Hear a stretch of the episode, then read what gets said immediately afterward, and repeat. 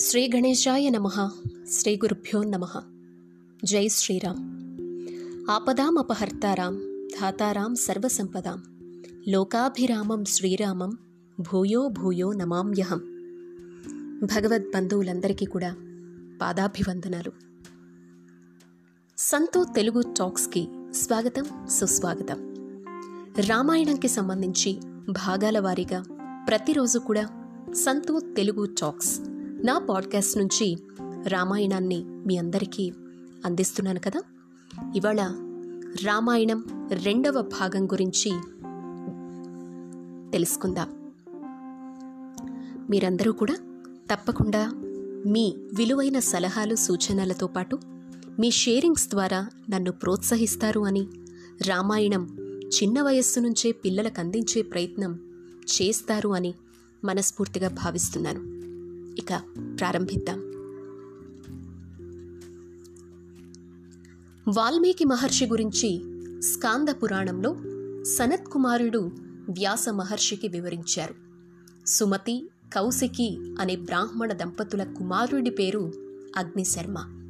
ఆ అగ్నిశర్మకి చదువు అంటే వేదాలు మొదలైనవి సరిగ్గా అప్పలేదు.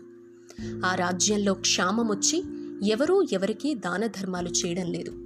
కాబట్టి అగ్నిశర్మ తన భార్య పిల్లలు తల్లిదండ్రులతో అరణ్యానికి వెళ్ళి అక్కడ దొరికే కందమూలాలు తేనె వంటివి తెచ్చుకుని బ్రతుకుతున్నాడు. చదువు సరిగా అబ్బనందువల్ల అక్కడ ఉండే దొంగలతో స్నేహం చేసి దొంగతనాలు చేయడం ప్రారంభించాడు. ఒకసారి అటుగా వెళుతోన్న కొంతమంది మహర్షులు నాపి మీ దగ్గర ఉన్నదివ్వండి లేకపోతే చంపేస్తాను అని అంటాడు. ఆ మహర్షుల్లో ఉన్న అత్రి మహర్షి నువ్వీ దొంగతనాలు ఎందుకు చేస్తున్నావు? అని అగ్నిశర్మని ప్రశ్నిస్తారు. నన్ను నమ్ముకున్న నా భార్యని నా తల్లిదండ్రుల్ని పోషించుకోవడానికి అని సమాధానమిస్తాడు శర్మ. అలా అయితే నువ్వు ఇప్పటిదాకా చేసిన ఈ దొంగతనాల వల్ల నీకు కలిగిన పాపాన్ని నీ కుటుంబ సభ్యుల్లో ఎవరైనా పంచుకుంటారేమో అడిగావా? అని అత్రి మహర్షి ప్రశ్నిస్తారు. మమ్మల్ని పోషించడం నీ కర్తవ్యం.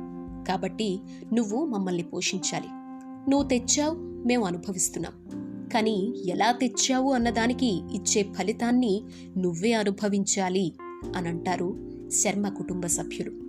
చాలా బాధ కలిగి మళ్ళీ ఆ ఋషుల దగ్గరకొచ్చి నా పాపాల్ని పోగొట్టుకునే మార్గం చెప్పమన్నాడు. ధ్యానం చెయ్యి అని అత్రి మహర్షి చెప్పి వెళ్ళిపోతారు. పదమూడు సంవత్సరాల తర్వాత ఆ మహర్షులు ఇదే దారిలో తిరిగొస్తుంటే అక్కడ ఒక పెద్ద పుట్ట కనపడింది. ధ్యానమగ్నుడై ఉన్న అగ్నిశర్మ మీద పుట్టలు పెరిగాయి. తన మీద పుట్టలు కట్టినా తెలియని స్థితిలో ఉన్నాడు కాబట్టి ఆయన్ని వాల్మీకి అని పిలిచి బయటకు రమ్మన్నారు. ఇది ఆయనకు పౌరుష నామమైంది. అప్పుడు ఆ మహర్షులు ఆయన్ను ఉత్తర దిక్కుకు వెళ్ళి భగవంతుణ్ణి ధ్యానం చెయ్యమన్నారు. వాల్మీకి మహర్షి కుశస్థలి అనే ప్రదేశానికి వెళ్ళి పరమశివుణ్ణి ఆరాధన చేశారు. అప్పుడు ఆయనకు విష్ణు కథ రాయగలిగే అదృష్టాన్ని బ్రహ్మ ఇచ్చారు. అంటే ఆయనకు త్రిమూర్తుల అనుగ్రహం లభించిందన్నమాట.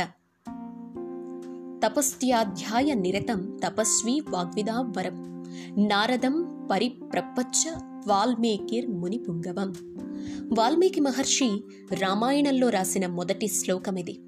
దీని అర్థం ఏంటంటే తపస్వి ముని గొప్ప వాగ్విదాంబరుడైన నారద మహర్షిని పరిప్రశ్న చెయ్యడానికి తపస్వి అయిన వాల్మీకి మహర్షి సిద్ధపడుతున్నారు అని. వాల్మీకి మహర్షి నారదుణ్ణి ఏమడిగారు అంటే కోన్వస్విం సాంప్రతం లోకే గుణవాన్ కస్య వీర్యవాన్ ధర్మజ్ఞశ్చ కృతజ్ఞశ్చ సత్యవాక్యో దృఢవ్రత చారిత్రేణ చకో యుక్త సర్వభూతేషు కో విద్వాన్ కహ్ కహ్ సమర్థస్య కశ్చ ఏకప్రియ దర్శన ఆత్మవాన్ కోజిత క్రోధో ద్యుతిమాన్ కహ అనసూయక కస్య బిభ్యతి దేవా చజాత రోషస్య సంయుగే. ఈ లోకంలో ఇప్పుడే ఇక్కడే ఉన్న గుణవంతుడు వీర్యవంతుడు ధర్మాత్ముడు కృతజ్ఞత భావం కలిగినవాడు సత్యం పలికేవాడు దృఢమైన సంకల్పం కలిగినవాడు చారిత్రము కలిగినవాడు అన్ని ప్రాణులు మంచి కోరేవాడు. విద్యావంతుడు సమర్థుడు ఎన్నిసార్లు చూసినా ఇంకా చూడాలనిపించేంత సౌందర్యం కలిగినవాడు. ధైర్యవంతుడు క్రోధాన్ని జయించినవాడు తేజస్సు కలిగినవాడు ఎదుటివారిలో మంచిని చూసేవాడు అవసరమైనప్పుడు కోపాన్ని తెచ్చుకోగలిగినవాడు ఉంటే నాకు చెప్పండి అని అడుగుతాడు. నువ్వు చెప్పిన గుణాలన్నీ ఒకే మనిషిలో ఉండటం కష్టమే. కానీ ఒకడున్నాడు. నీకిప్పుడు అతని గురించి చెప్తాను అని నారద మహర్షి ఇలా అన్నారు. ఇక్ష్వాకు వంశంలో రాముడని పేరు గల ఒక వ్యక్తి జన్మించాడు. ఆయనకి నువ్వడిగిన పదహారు గుణాలున్నాయి అని చెప్పి ఒక వంద శ్లోకాల్లో సంక్షిప్త రామాయణాన్ని వాల్మీకి మహర్షికి నారదుడు చెప్పాడు. చెప్పిన తరువాత నారదుడు వెళ్ళిపోయాడు. విన్న వాల్మీకి మనస్సు చాలా ఆనందంగా ఉంది. ఆ రోజు మధ్యాహ్న సమయంలో సంధ్యావందనం చెయ్యడానికి తమసా నది తీరానికి భారద్వాజుడు అన్న శిష్యుడితో వెళతారు. అదే సమయంలో ఒక చెట్టు కింద సంభోగం చేసుకుంటోన్న రెండు క్రౌంచ పక్షుల్ని చూశారు. అప్పుడే అక్కడికొచ్చిన ఒక బోయవాడు పాప నిశ్చయుడై మిథున లక్షణంతో ఉన్న ఆ మగ క్రౌంచ పక్షి గుండెల్లో బాణం పెట్టి కుట్టాడు. కింద పడిన మగపక్షి చుట్టూ ఆడపక్షి ఏడుస్తూ తిరుగుతుంది.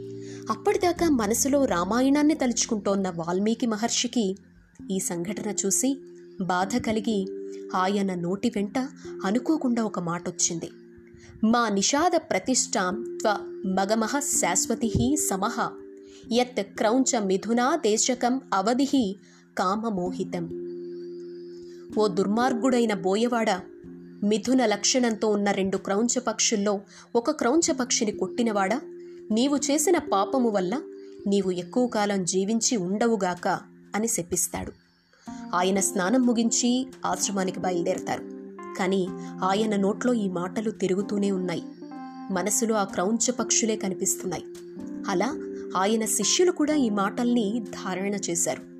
అలా అది శ్లోక రూపం దాల్చింది. ఇంతలో చతుర్ముఖ బ్రహ్మగారు అక్కడ ప్రత్యక్షమయ్యారు. ఆశ్చర్యపోయిన వాల్మీకి మహర్షి బ్రహ్మను ఆశ్రమంలోకి తీసుకువెళ్ళి కూర్చోబెడతారు. అప్పుడు బ్రహ్మన్నారు ఓ బ్రాహ్మణుడా నీ నోటి వెంట వచ్చిన ఆ శ్లోకమే రామాయణ కథ అన్నారు. ఆ శ్లోకానికి అర్థం చూడండి. నిషాద అంటే బోయవాడు అని ఒక అర్థం అలాగే సమస్త లోకాలు తన ఎందున్న నారాయణుడు అని ఒక అర్థం మా అంటే లక్ష్మీదేవి.